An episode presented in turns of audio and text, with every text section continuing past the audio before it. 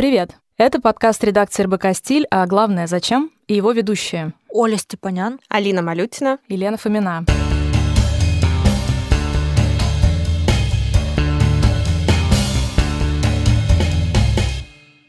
Работая с новостями и трендами, мы часто задаемся вопросом, а главное зачем? Зачем россиянам обещают первое беспилотное метро, но каждое лето отключают воду на две недели? Зачем взрослые водят детей в Эрмитаж смотреть на обнаженные тела, если есть Pornhub Kids? Зачем Константин Богомолов нарывается на феминисток? В этом выпуске мы обсуждаем болезненную тему. Куда катится институт отношений в 2021 году, а с ним и брачные узы.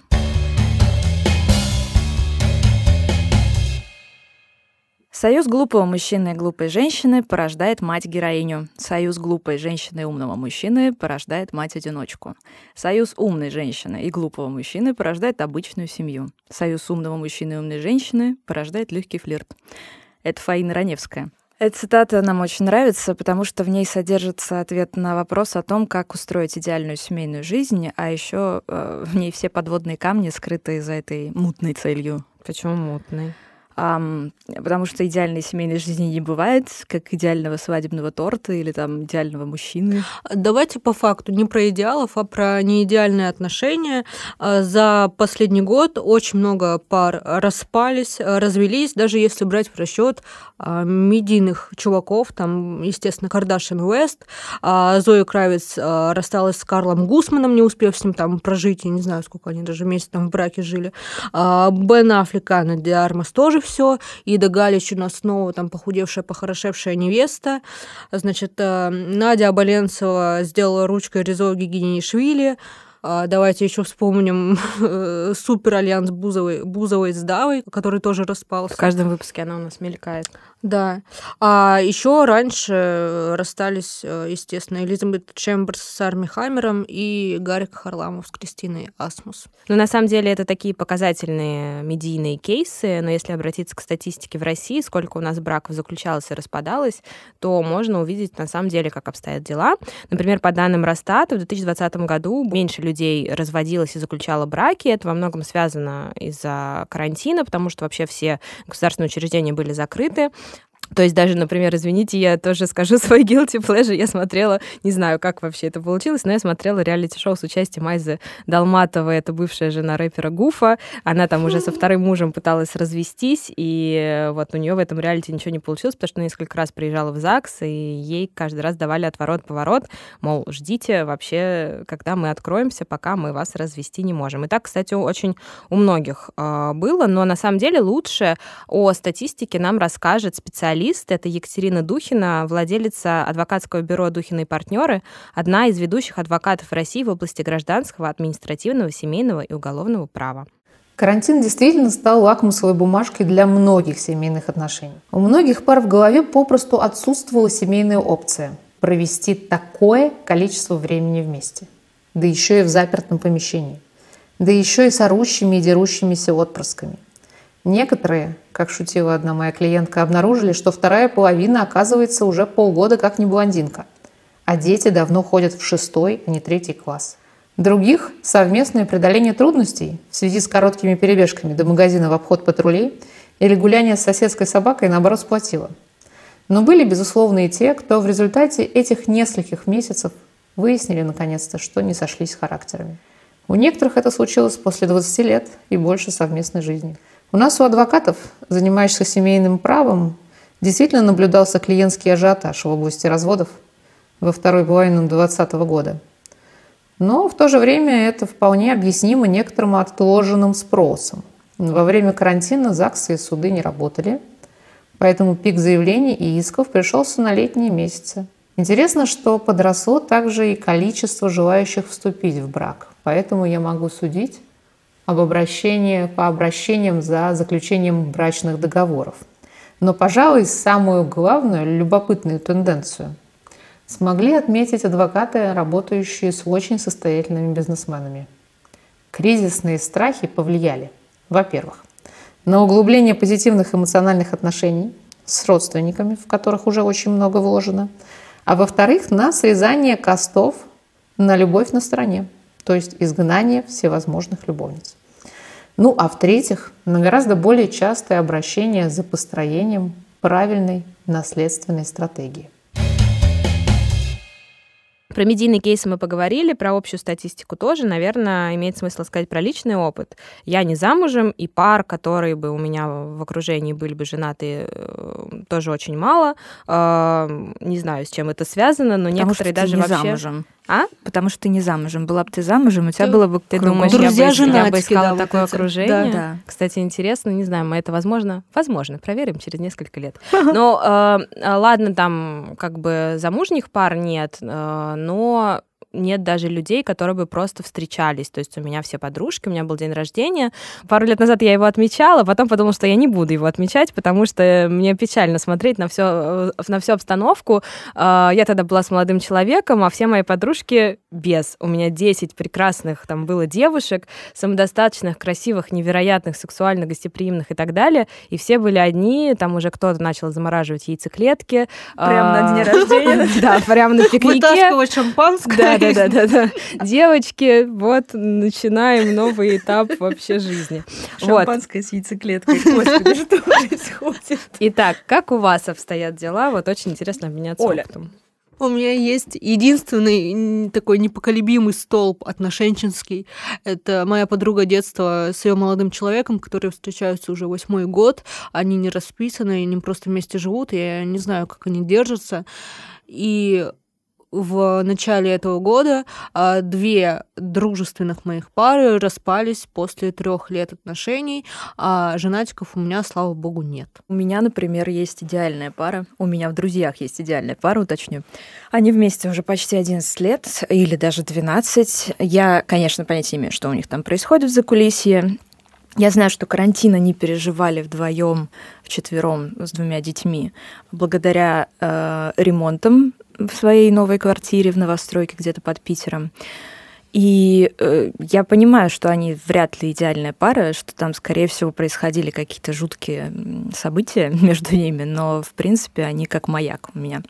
То есть, если я вдруг совершенно отчаиваюсь и впадаю в какую-нибудь депрессульку, то я вспоминаю, что есть вот эти ребята, которые держатся друг за друга. Это очень приятно. А в остальном люди вокруг меня чаще всего одинокие, работающие, так же, как у Алины, потому что я сама такая же. И все вот эти прекрасные девушки и юноши, кстати говоря, а, они ведут себя так, как будто, ну все, я не состоялся в 25 лет, например, или до 25 лет а, как семейный человек, значит, мне больше этого и не нужно никогда. И развлекают себя, там, не знаю, походами в бары, у некоторых мужчин романы с видеоиграми, я не знаю. Ну и как-то находиться в этой картине тяжело, потому что ты в итоге обнаруживаешь, что сам боишься образовывать пару с кем-то. Ну и, в принципе, думаешь, что и кошки достаточно в таком случае. И вибратор. Да, и, его тоже. Давайте вообще разберемся, почему там ты готова остановиться на кошках, не искать мужчину, почему Оля говорит, слава богу, мои друзья не в браке. А, выясним причины, в том числе с помощью наших экспертов. Мои последние отношения длились три с половиной года, и брак в них был как таким классическим итогом, классическим э, переходом на новый этап. Подразумевался, И- в Да, смысле? подразумевался. И я в какой-то момент обнаружила, когда мой молодой человек спрашивал, а почему ты вообще хочешь э, там семью, А я ему говорила там, ну, конечно, я просто вижу там нас с тобой, до Талова мы будем вместе. На самом деле, если искренне отвечать себе на этот вопрос, я хотела выйти замуж э, пораньше, чтобы у меня были красивые фотографии свадебные, где я молодая, свежая, очаровательная, там, не знаю. И э, вот это вот еще играет роль, э, когда там, ты понимаешь, что у тебя большая семья, у тебя уже старенькая бабушка, которая, для которой ты младшая внучка, и для нее вот она мне всегда говорила, ну все, мы тебя замуж выдадим, и можно помирать. С одной стороны, хорошо, что я отдаляю этот процесс, оттягиваю, но как бы все равно ты понимаешь, что для человека это важно, и как будто бы ты в том числе хочешь выйти замуж, чтобы она погуляла, потанцевала там и тоже почувствовала себя молодой на твоей свадьбе. Но на самом деле со временем, уже взрослее, понимая истинные причины того, почему люди сегодня заключают брак, мне кажется, это во многом ради ребенка. То есть э, Ну, на самом деле сложнее заводить детей, когда вы не расписаны, потому что появляются трудности с заключением а, различных там документов, то есть это все облегчает именно вот этот процесс. Давайте спросим адвоката, спросим у него, есть ли в мире, во Вселенной этой тип семейного человека, кто вообще настроен, тип брачного человека, кто настроен на заключение брака. Прежде чем мы поговорим с вами о причинах которые толкают современного россиянина на вступление в брак, хотелось порассуждать о базисе возникновения индивидуального брачного союза в древности.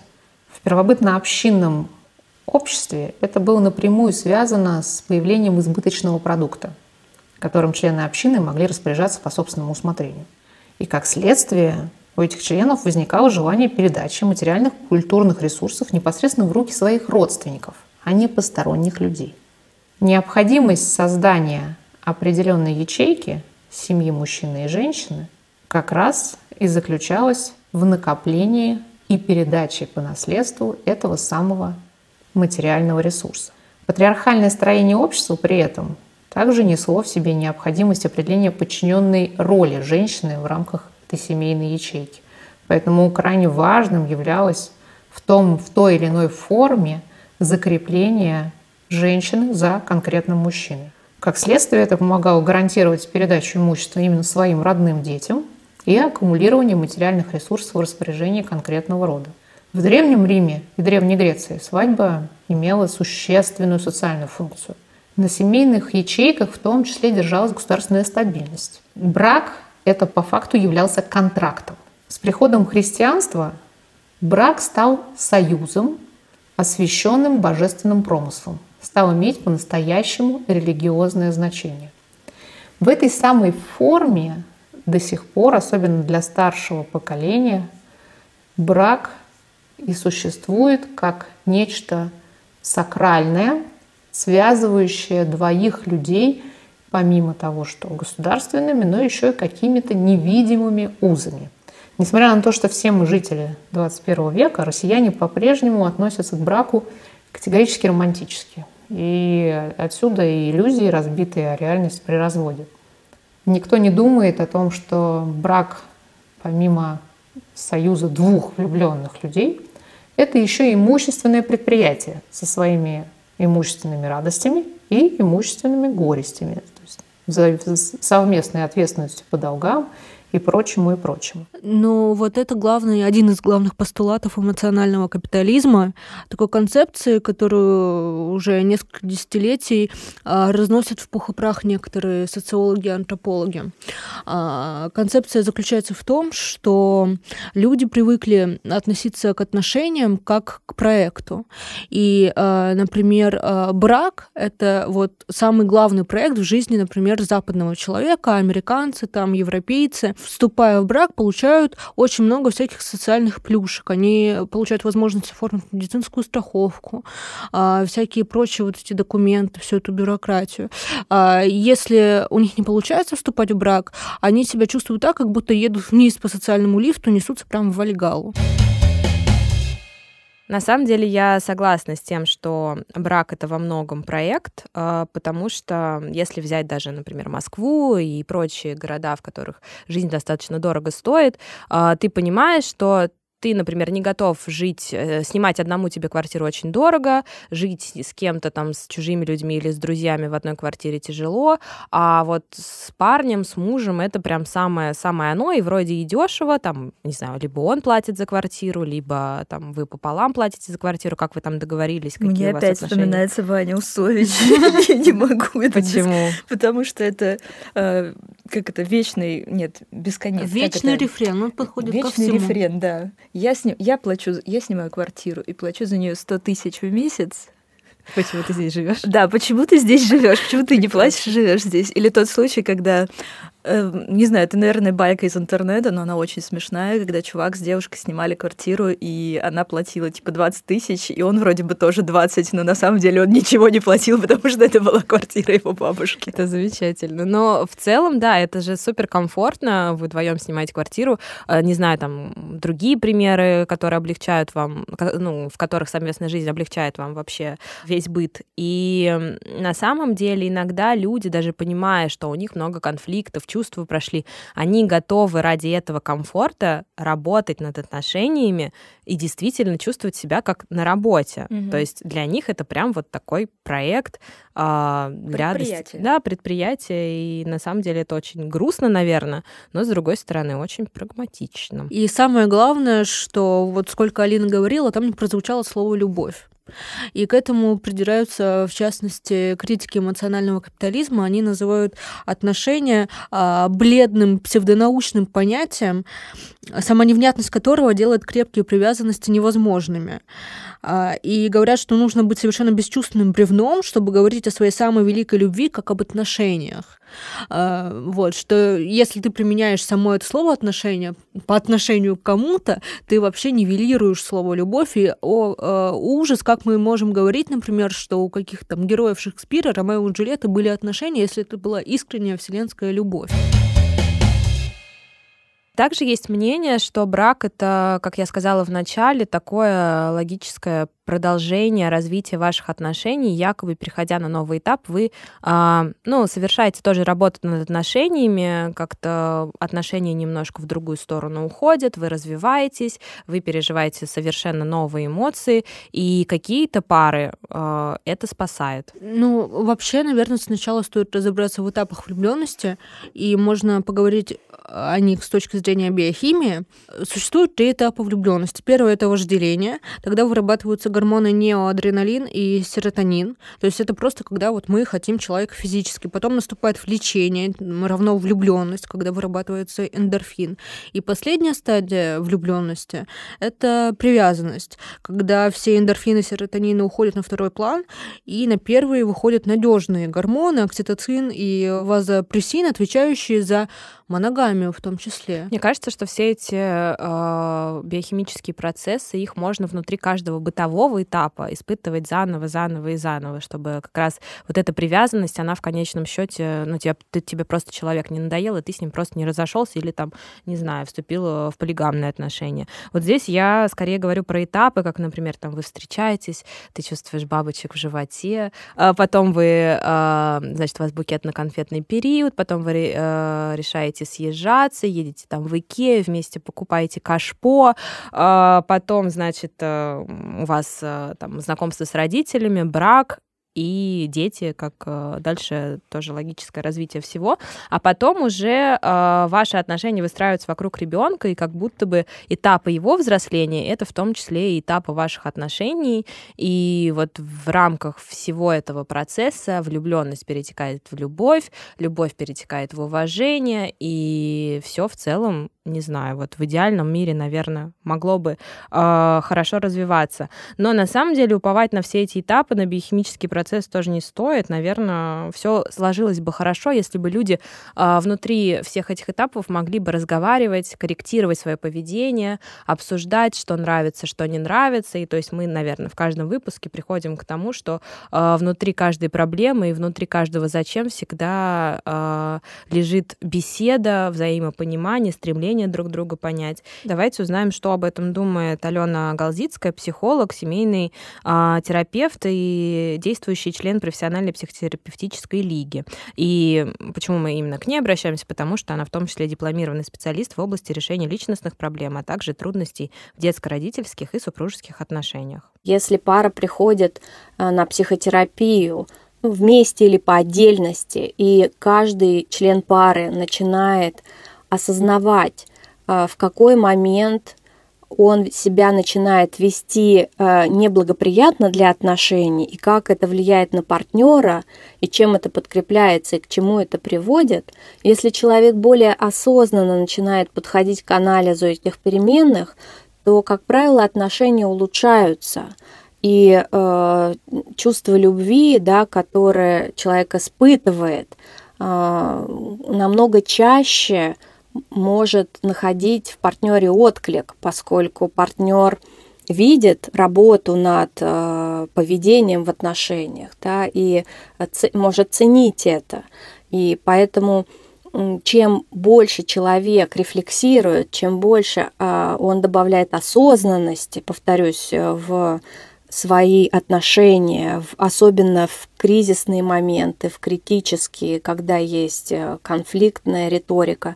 Чем больше тут осознанности, чем больше тут э, анализа, чем больше тут желание э, подходить к этому системно, да, а не по наитию, тем больше продуктивности отношений, тем, тем выше качество, как правило, а, особенно если это взаимное движение партнеров навстречу друг другу.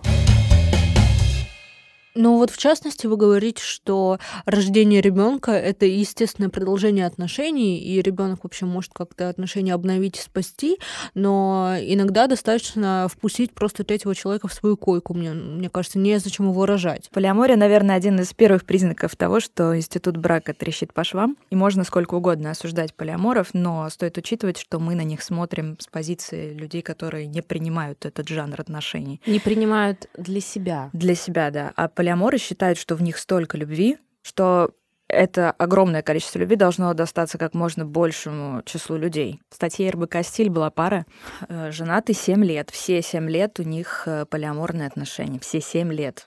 А, оба объясняют это тем, что моногамные отношения их не устраивают, э, и они успешны оба в полиаморных отношениях за счет привлечения, подчеркну, в свою семью посторонних людей. Вопрос у меня, зачем вы тогда женаты? Ну, зачем люди женятся? Возвращаясь к началу разговора, э, ради красивых фоточек, по молодости, э, ради социальных плюшек, э, там бабушка настаивает, не знаю, э, по глупости, ну, такой же вариант тоже есть. Да, понял, что все, это рядом. мой человек, мне вселенная подсказала, да, что это он. Могу. Да, он мне подходит, у нас э, там натальные карты сходятся, например.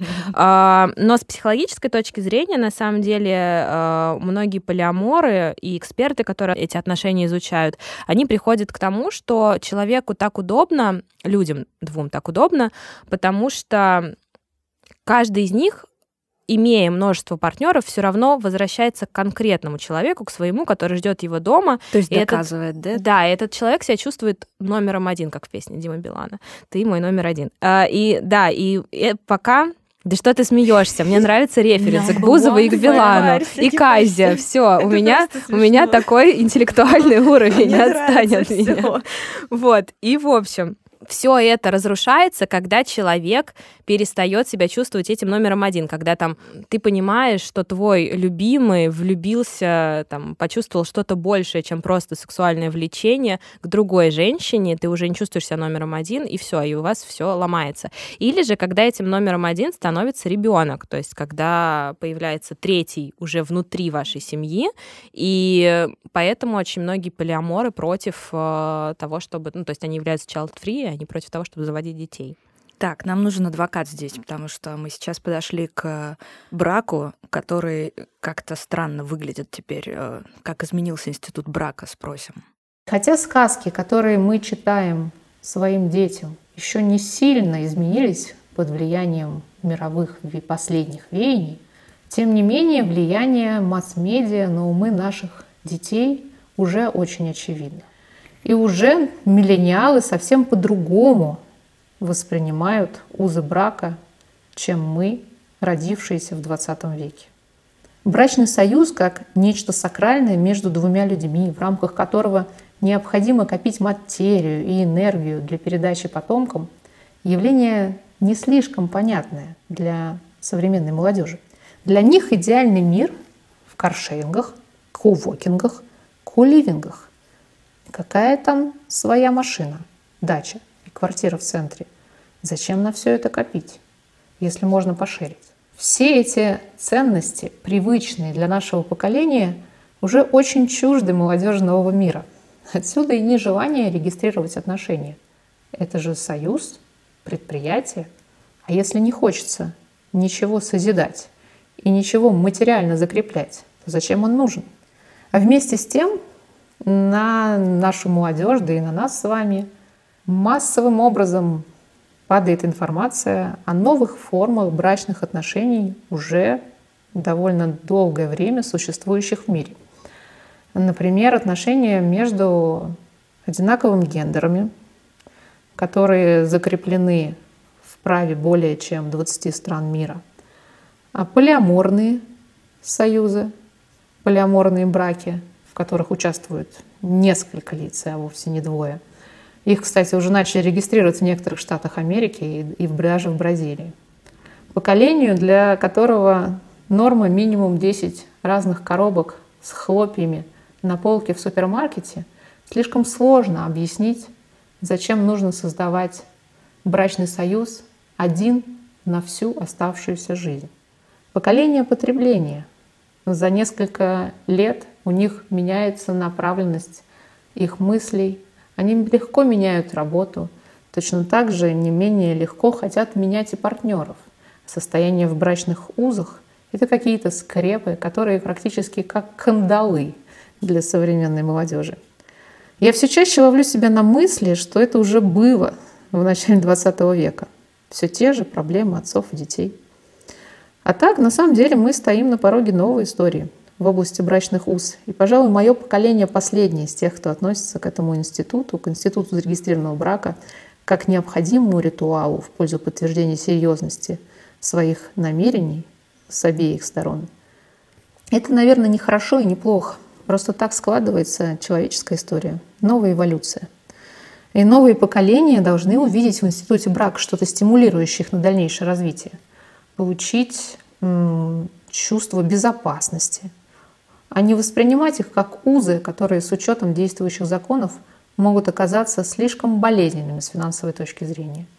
И про это, про все должен задумываться законодатель, если для будущего государства – будет все еще, как для Древней Греции или для Древнего Рима, иметь значение зарегистрированный брак. Вот немного возвращаясь к предыдущей теме, отвечая на вопрос, почему люди не могут сначала разобраться со своими тараканами, а потом уже вступать в отношения, потому что у нас в обществе до сих пор принято бояться одиночества. Mm-hmm. Но, о господи, сюрприз, одиночество больше не сволочь. Mm-hmm. И возвращаясь к статье про эмоциональный капитализм, которую мы обсуждали, там есть один а, крутой пример а, синглхуда. То есть теперь одиночество у нас называется синглхуд, и это отношения с самим собой. И там приводятся примеры а, женщин в основном, которые прям осознанно отказываются от всех взаимодействий там, с мужчинами там, или, или с женщинами, от свиданий и так далее, и приглашают себя на свидание сами, делают сами себе подарки, то есть относятся к себе так, как хотели бы, чтобы к ним относился партнер. И там дело доходит э, даже до женитьбы или выхода замуж за саму себя, естественно, без каких-либо юридических подтверждений, но просто там женщина покупает себе обручальное кольцо, надевает свадебное платье, не знаю, гуляет по городу в этом, я не знаю, что она делает. Заказывает заказывает фотографа. Заказывает фотографа, да. Делает фотографии, где она свежая юна. Да. В общем, о чем свидетельствует синглхуд? О том, что если раньше а, концепция отношений и такой коллективности, коллективизации а, была впереди планеты всей, и человек а, не понимал, что значит быть счастливым вне социума и вне какой-то группы людей, то сейчас на первый план вышло, э, вышел индивидуализм и счастье, ну, как, концеп, как индивидуальная концепция. То есть я должна быть счастлива прежде всего а, самой собой. Да, и, ну, то есть, а потом уже все остальное. Если я сама несчастлива в отношениях с кем-то, то я должна из этих отношений отношений выйти. И давайте спросим у психолога, действительно ли это так и почему. Отвечая на вопрос, насколько важную роль играют романтические отношения в современной концепции счастья среднестатистического человека, а, нужно упомянуть о том, что а, в рамках 20 века и начала 21 века наблюдается очень яркая тенденция к усилению значимости вот этого самого индивидуального понимания счастья и благополучия конкретного человека. Если мы берем э, время предшествующее этому периоду, мы знаем, что э, исторически всегда акцент делался на благополучии семьи, группы людей, да, то есть это всегда были браки скорее по расчету, по такому экономическому расчету, что будет хорошо для целой семьи, большого клана да, или конкретной семьи. В рамках XX века эта тенденция поменялась, и теперь мы наблюдаем значимость э, индивидуального счастья и акцент на него. Поэтому э, заметна тенденция переосмысления этого компонента э, в жизни каждого человека, и особенно это затрагивает романтические отношения. Согласно западному исследователю и э, психотерапевту Эстер Перель, в настоящее время довольно странно, если человек, состоя э, в романтической связи, чувствует себя неблагополучно или даже в целом нормально, но не чувствует себя счастливым. А, и поэтому, по ее мнению, сейчас очень часто люди стараются э, гнаться, да, идти как раз навстречу этому индивидуальному запросу на счастье. Если мне в романтических отношениях, думает среднестатистический человек, если у меня нет в таких отношениях ощущения, что я максимально реализуюсь, получаю максимальный отзыв да, от себя, что я благополучен, что я счастлив, что мне хорошо, то мне в таких отношениях делать нечего. Я их заканчиваю, я их прерываю и иду навстречу новым, в которых этот компонент может быть реализован в полной мере. То есть мы ушли, э, человечество ушло от концепции коллективного благополучия, семейного такого группового благополучия и устойчивости в сторону индивидуации этого компонента счастья и большого значения как раз индивидуального человеческого счастья для формирования романтических отношений. Мне кажется, с этим повальным индивидуализмом мы все забываем про счастье. Во-первых, есть бессмертные слова, бессмертная фраза из Станислава Лема. «Человеку нужен человек». И отрицать ее нельзя, и она абсолютно... Это постулат, это такое вечное, вечные слова. К тому же психологи выяснили, что на уровень счастья влияют э, не деньги или материальные блага, а наличие близких друзей или пары, или, или семьи, или детей, кого-то, кто постоянно гарантированно с тобой рядом находится. Именно кого-то, именно э, гуманоидного типа не имеется кошки. в виду, не кошки, да. Эти вещи придают э, смысл жизни, и это качественно влияет на уровень счастья того счастья, к которому мы все стремимся, разумеется. Вообще меня многое пугает в современных подходах к отношениям. Полиамория, открытые браки и другие методы отношений. Довольно непривычные это конструкты, и складывается впечатление, что они удобны только одной стороне. Вообще модель отношений закладывается с детства, и поскольку этих модификаций модели отношений много, они рождают еще больше модификаций во взрослой жизни. Можно представить этот процесс в виде мрачной раковой опухоли, которая разрастается, пожирая здоровые клетки. Но в нашем случае здоровые клетки остались где-то далеко в древности или в отдаленных африканских племенах. И кажется, что институт брака современный в этом контексте работает как химиотерапия, причем малоэффективная и токсичная. Тогда мы обращаемся к альтернативным вариантам, но из-за относительной их новизны и какой-то бешеной неестественной интерактивности мы чувствуем себя в этих моделях неуютно. Что это за отношения такие, когда ты бежишь читать последние социологические труды, чтобы убедить себя, что ты не ошибся с выбором партнера и модели взаимодействия с ним?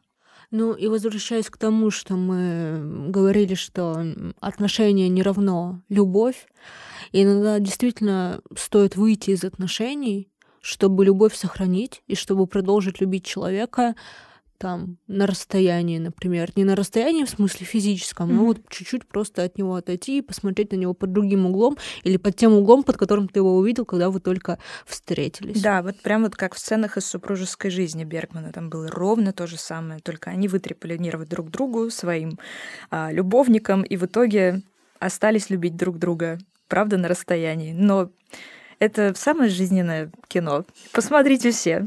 Но отвечая на главный вопрос э, нашего подкаста, зачем институт брака в 2021 году, нужно помнить, что брак не гарантирует вам отсутствие чувства одиночества, и иногда а, брак не обязателен для того, чтобы подтвердить свою любовь к другому человеку.